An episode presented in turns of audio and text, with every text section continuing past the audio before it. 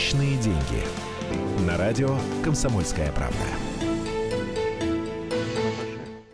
Итак, мы а, продолжаем наш эфир. Я напоминаю, что это прямой эфир, это программа «Личные деньги». У нас сегодня в студии Александр Владимирович Бузгалин, доктор экономических наук, профессор, главный редактор журнала «Вопросы а, политической экономии». Я Екатерина Шевцова, и мы начинаем наш разговор о личных деньгах, об экономии.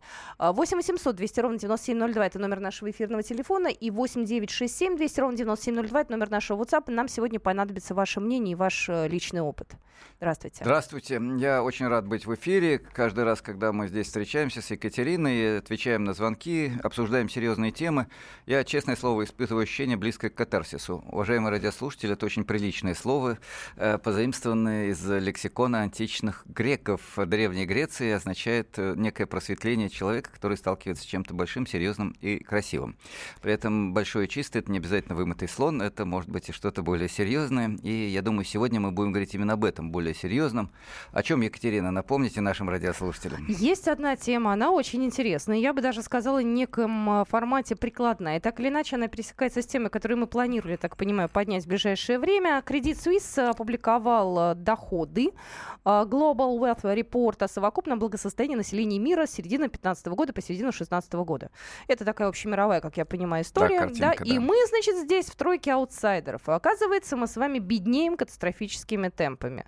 То есть у нас с вами ситуация становится хуже и хуже. Да, э, речь идет о том, э, сколько имеют домохозяйства э, денег, ну, в данном случае даже скорее неправильно говорить денег, а имущество и всех остальных активов, вот так это называется на ученом э, теоретическом экономическом языке. Угу. Все, э, дом, квартира, машина, холодильник и так далее.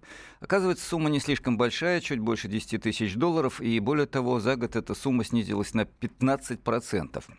Э, здесь сыграло многое свою роль, начиная от э, курса валюты и общей стагнации в экономике, ну и заканчивая тем, что продолжается социальная дифференциация. 90% этого богатства, вот и так не слишком великого, сосредоточено в руках 10% граждан Российской Федерации. Вот такие чудеса у нас э, происходят в стране, и мы с вами не раз говорили о социальном неравенстве, не раз говорили о том, что личные деньги – это очень такой больной вопрос, потому что у кого-то эти деньги есть, а у кого-то их нет. Мы поднимали тему денег и счастья. Я напомню, есть знаменитое выражение э, «не в деньгах счастье, а в их количестве». Но вот я с ним категорически не согласен. За определенным пределом это количество превращается в качество, и человек начинает жить ради того, чтобы их стало больше, еще больше, еще больше, больше, больше, больше. А мы сегодня будем говорить не о тех, кому нужен э, второй миллиард долларов, потому что на один прожить просто невозможно, да? А Спокойно. Тех, э, нет, вы не правы. Если не прирастить второй миллиард, надо пускать себе пулю в лоб, это логика логика любого крупного капитала. А, если говорить серьезно, к сожалению, в нашей стране э, более половины живет на доход э, чуть э, больше 23 тысяч, но я как-то криво сказал. В общем, 23 тысячи рублей – это медианная зарплата. Половина россиян имеет меньше, чем 23 тысячи рублей в месяц. Мы это раз. На одного здесь берем или на Это зарплата, на да? Это зарплата на одного. Если в семье работает два человека, соответственно, это 46 тысяч на четверых, и ни в чем себе не отказывают. Называется да? это доходом. Да, в данном случае это будет доход, а я говорил о зарплате именно. Угу. А если говорить о доходе, то оказывается, что у нас 20 миллионов человек имеют доход на душу менее 10 тысяч рублей в месяц. 10 тысяч и менее, 20 миллионов человек. Вот есть очень интересный вопрос, как прожить на эти деньги, особенно если эти деньги человек получает, э, ну, не в деревне, где у него большой участок земли, на худой конец можно вырастить картошку и огурцы, а в небольшом депрессионном городе, а таких в России огромное количество. Ну или даже в Москве есть э, и здесь люди, которые живут на очень небольшие деньги, э, и это действительно большая проблема. Вот, наверное, об этом я хотел бы поговорить и задать вопрос радиослушателям.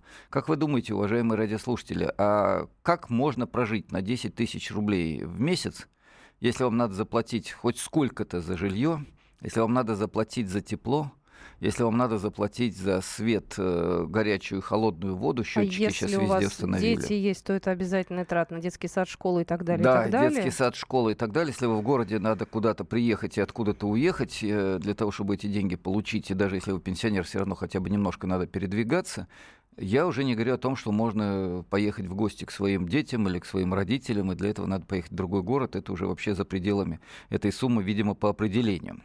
То есть двинуться с своей точки на эти деньги, видимо, невозможно вообще. Вот как жить на эти деньги? Это вопрос, который адресую всем. А мы, наверное, с вами немножко поговорим о том, почему так получается, да? Я напомню еще раз телефон наш 8 800 200 ровно 9702. Я предположу, что у нас очень много звонков будет. Мы к ним перейдем буквально через пару минут. Да, конечно. А сейчас все-таки о том, почему так получается. Причин несколько, и вот многие считают, что Бузгалин это такой очень злой профессор, который все время говорит о недостатках и не хочет говорить о хорошем. А, поэтому я начну с хорошего. Я начну с того, что в нашей стране есть огромное количество людей, которые готовы работать и работают искренне, серьезно, хорошо, качественно, многие даже с энтузиазмом, независимо от того, какую они зарплату получают. Вот у нас э, в субботу-воскресенье э, пройдет большой конгресс э, работников образования, науки, культуры, технических специальностей.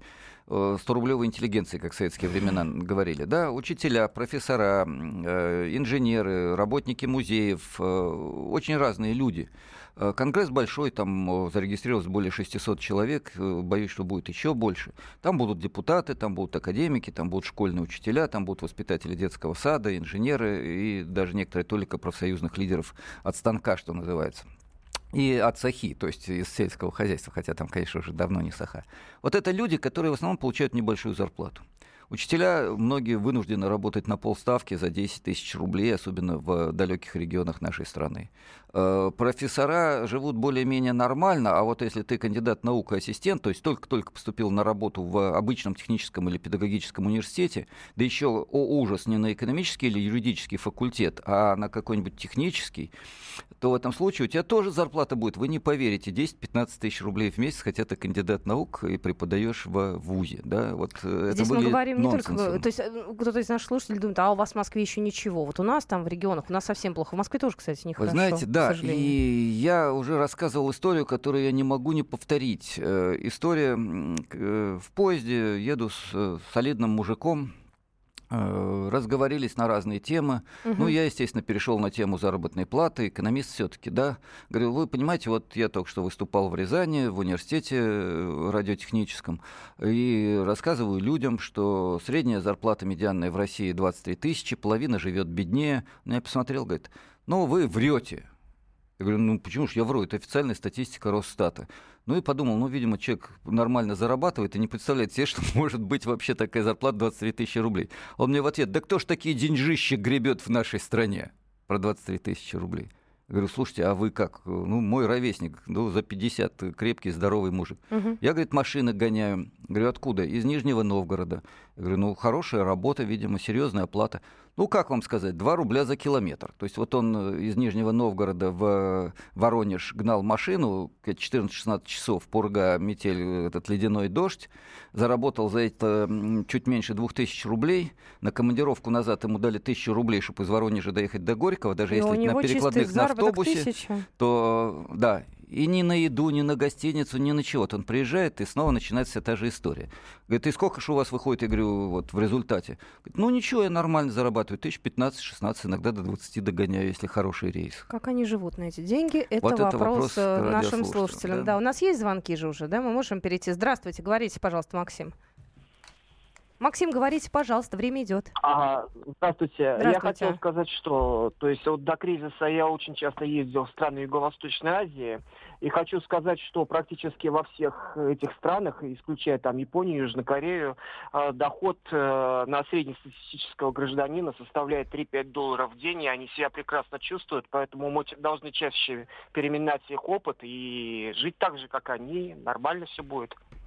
Слушайте, это совершенно неожиданный ответ. Э, более того, я вам могу сказать, уважаемый радиослушатель, что в Китае есть люди, которые живут на 2 доллара в день, э, а миллиард людей живет вообще на 1 доллар э, и умирает, правда, рано, но все равно все-таки живет. Да? До 60 я... лет некоторые доживают вот с такими деньгами. Угу. Ну, давайте мы после перерыва вернемся к вопросу, как нам перенимать опыт Юго-Восточной Азии и что, что из этого получится. Делать? Да, ну, большой вопрос, естественно. А, нам сообщений очень много приходит. Я напоминаю, наш телефон телефон 8 800 200 ровно 9702 и 8 967 200 ровно 9702. Тут пришло сообщение. Вы не нам этот вопрос задавайте, а в Госдуме. Как мы живем? Семья из трех человек на 22 тысячи. Если бы я зарабатывал в селе хотя бы 35, я жил бы припеваючи. Вот такое пришло сообщение. Продолжим читать Обязательно. Ваши, да, обязательно. Личные деньги.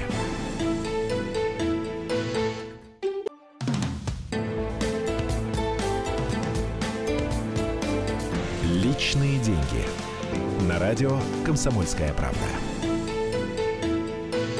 12 часов 17 минут в Москве. Это программа «Личные деньги». Сегодня мы говорим о вашем доходе. У нас вопрос, как на 10 тысяч рублей прожить в месяц или на 15. То есть тут сумма, в принципе, не сильно меняется.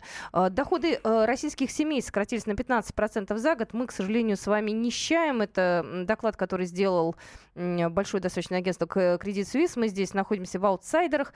Я напоминаю еще раз, сегодня в студии э, Александр Владимирович Бузгалин, доктор экономических наук, профессор, главный редактор журнала «Вопросы политической экономии». Да, я начну с э, некоторого педантизма профессорского, Катя, вы уж меня извините. Значит, Кредит Суис говорил даже не о доходах как таковых, он говорил о э, том, сколько имеет активов домохозяйство. Ну, это, безусловно, напрямую связано с доходами, но чуть-чуть другой показатель. Это такой зануда профессор да? Э, то есть это то, сколько у вас э, имущества, денег, вот всего такого.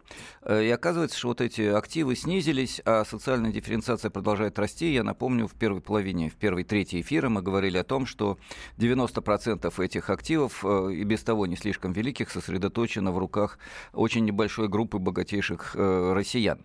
А вопрос о 10 или 15 или 20 с чем-то небольшим тысяч рублях возник в связи со статистикой, которую мы напоминаем нашим радиослушателям радиослушателям, это уже российская статистика, официальная, государственная. Она говорит, что средняя медианная зарплата 23 тысячи рублей – и половина граждан, это значит, живут меньше, чем на эти деньги. На 10, 15, 20 и так далее. А 10 тысяч э, в месяц – это доход, не зарплата, доход на одного человека для 20 миллионов россиян. И как жить на эти деньги, мы начали разговор об этом. И пришли очень жесткие письма, и были очень интересные звонки.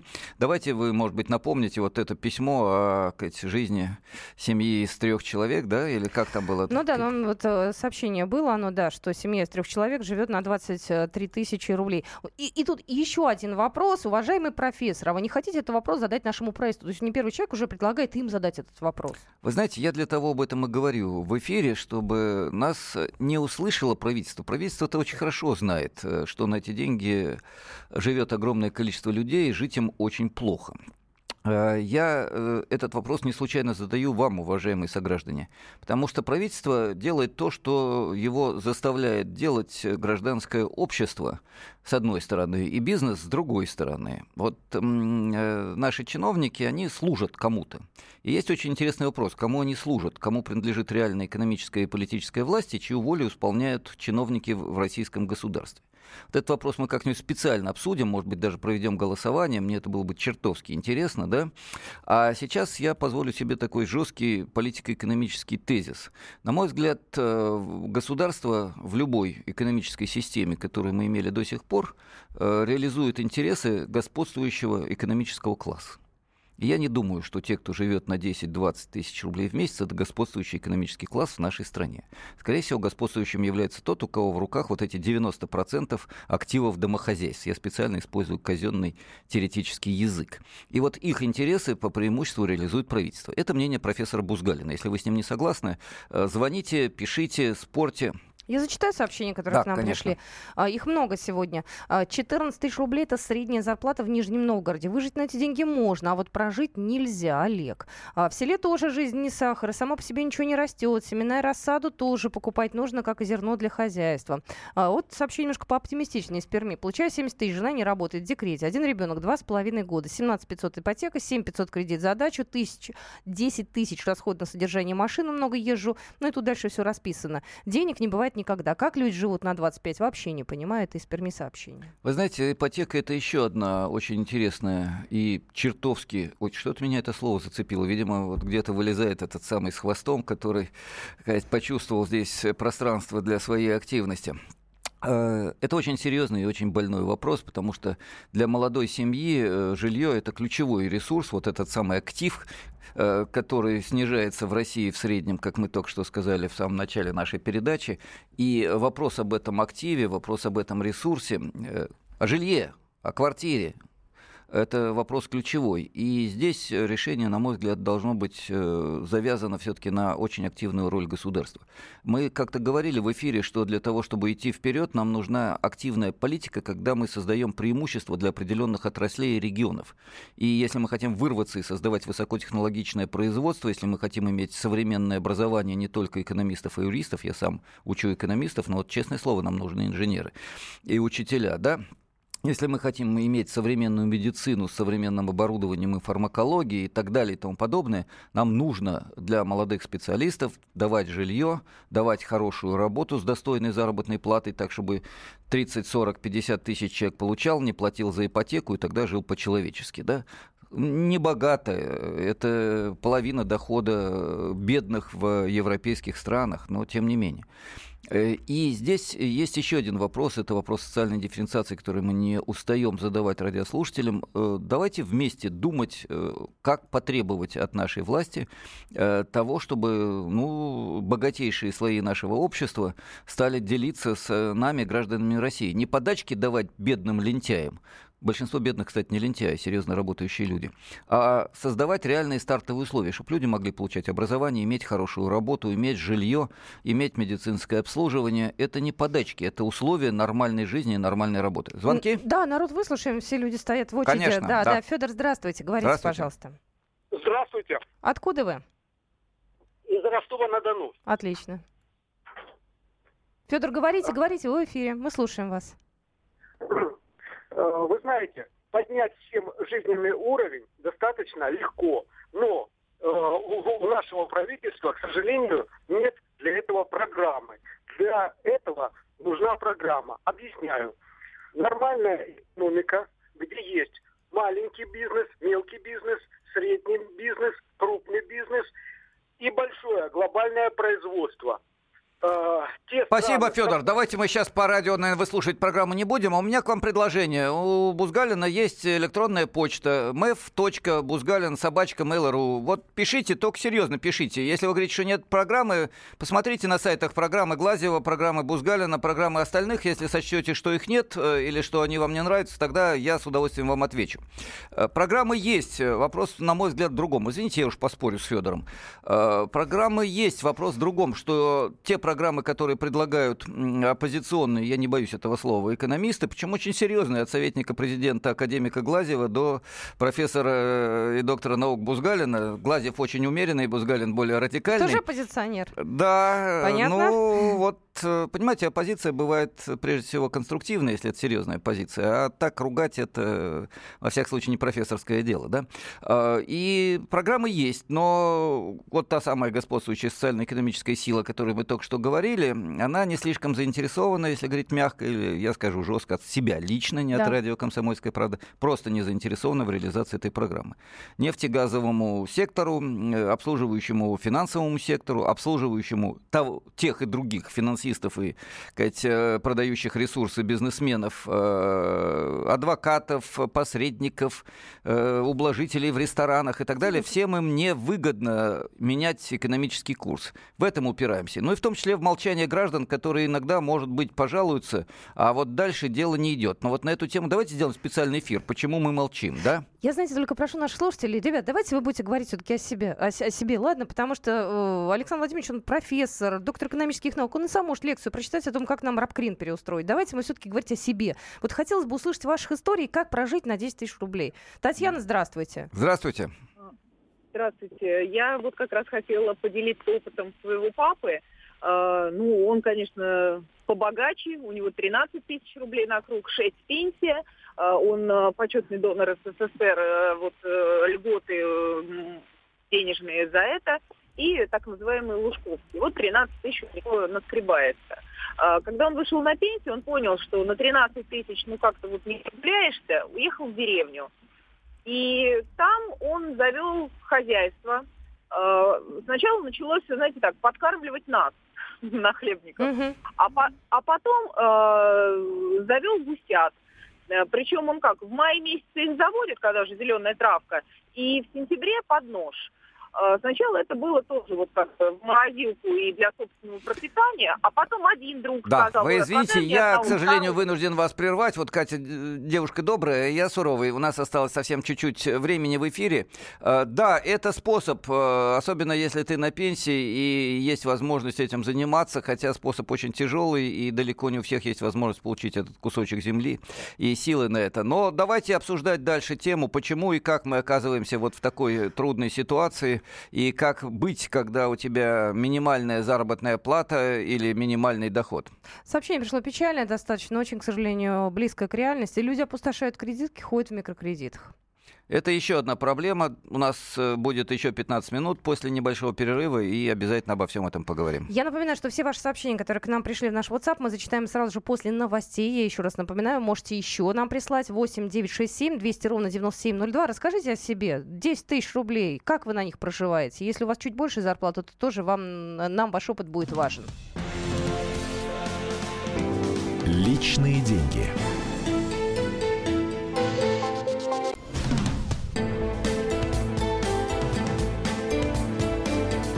Личные деньги.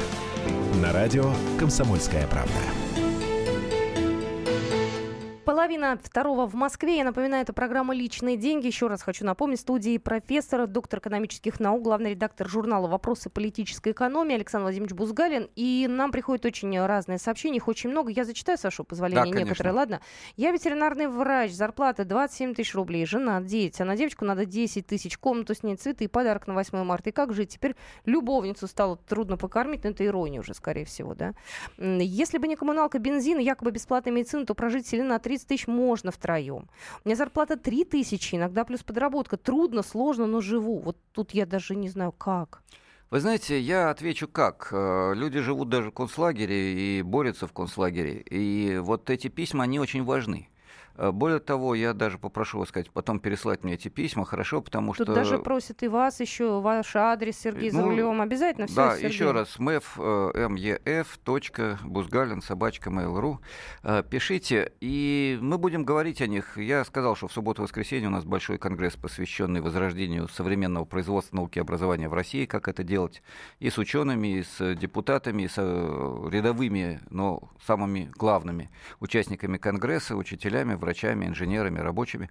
И э, мы будем э, эти письма использовать. Я просто буду на них опираться, потому что иногда э, наши высокопоставленные товарищи, угу. точнее в данном случае господа, просто не верят, что такое бывает в этой жизни, что бывает зарплата в 3 тысячи, что бывает жизнь с семьей на 20 тысяч, что бывает э, зарплата в 70 тысяч, но ипотека и все остальное съедает почти все, и ты оказываешься очень-очень скромно живущим человеком, а за 70 тысяч ты работаешь 14 часов в сутки без выходных, и это капитализм 19 века и так далее и тому подобное. Вот все это реальная картина, и то, что мы с вами говорим об этом в эфире, это тоже важно, потому потому что важно формировать общественное мнение. И э, это не пустое слово. А общественное мнение может быть очень разным. Общественное мнение на Украине привело к Майдану. Общественное мнение у нас в 1991 году немало способствовало распаду СССР. Но общественное мнение способствовало и тому, что Советский Союз возник, потому что без э, изменения атмосферы в обществе никогда не было бы ни февральской, ни октябрьской революции. Общественное мнение помогало строить города и быть энтузиастами тем, кто создавал наши предприятия, общественное мнение помогало ученым быть героями нашей страны. Я напомню, в 60-е физики и лирики были главными людьми в Советском Союзе и в мире благодаря Советскому Союзу. И это не, не совсем идеализация, я бы сказал, да, чуть-чуть кстати, идеализация. недавно фильм показывали замечательный, да, все вспомнили 60-е годы, вздохнули и посмотрели на наше современное общество. Я предлагаю да. звоночек принять. Конечно, У нас да, есть конечно. слушатели. Здравствуйте, говорите, пожалуйста. Петр, здравствуйте. А, добрый день. Ну, вы меня извините за безапелляционность, но вот в одной из передач э, господин